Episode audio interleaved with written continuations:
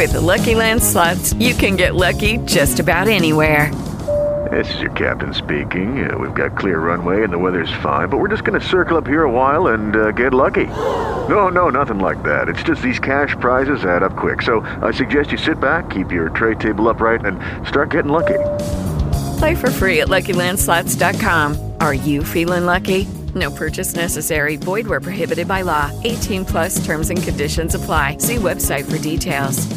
Now on Colorado's morning news, 11 deaths in the state this year among people affected by West Nile virus, the latest being a 71 year old man from Denver. Yeah, the virus typically spread by mosquitoes, and late summer usually brings its peak season for the flying insects. And on the KOA Common Spirit Health Hotline now, Executive Director for the Denver Department of Public Health and Environment, it's Bob McDonald. Thank you so much for joining us this morning. Well, let's start with just what we're seeing outside right now.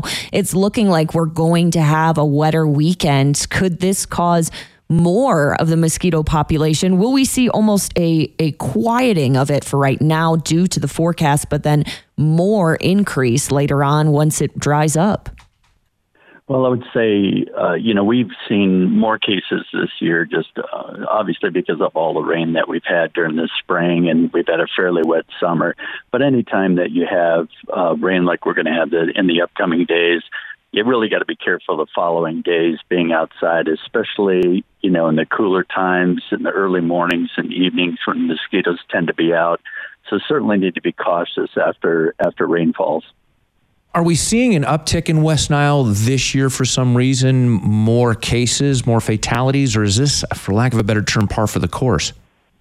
No, actually, you know, we have about 29 cases that we're investigating right now. And again, it's unfortunate we had that uh, one death, and our thoughts are certainly with that family. Um, but as far as memory serves me, and I don't have data in front of me right now, but 29 cases in Denver is fairly high. That's the most that I can recall in, say, the last 10 or 15 years.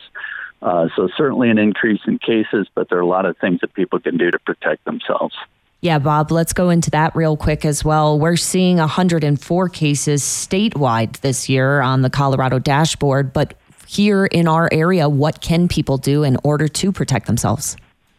Yeah, well, you know, as I said, uh, mosquitoes are out, and we all know this. You know, they're out at cooler times of the day when the sun's not beating down, generally early in the morning, later in the evening. So if you can avoid being out at those times, then that's obviously the best protection. But if not, uh, try to use uh, clothing, you know, cover your legs, cover your arms with long sleeves.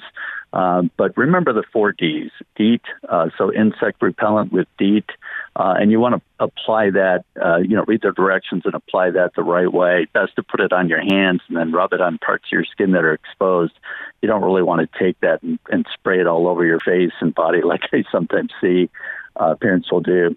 Uh, so use insect repellent with DEET. Dress in long uh, clothing.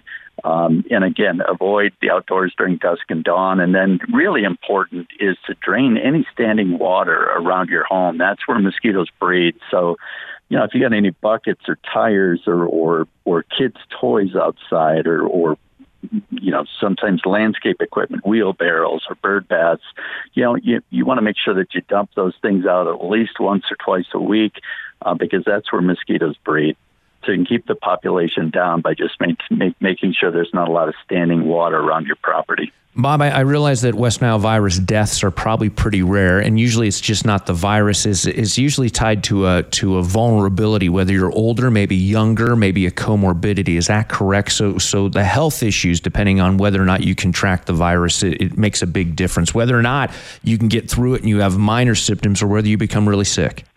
Hello, it is Ryan, and I was on a flight the other day playing one of my favorite social spin slot games on chumbacasino.com. I looked over the person sitting next to me, and you know what they were doing? They were also playing Chumba Casino. Coincidence? I think not. Everybody's loving having fun with it. Chumba Casino is home to hundreds of casino style games that you can play for free anytime, anywhere, even at 30,000 feet. So sign up now at chumbacasino.com to claim your free welcome bonus. That's chumbacasino.com and live the Chumba life. No purchase necessary. VGW, void, were prohibited by law. See terms and conditions 18 plus.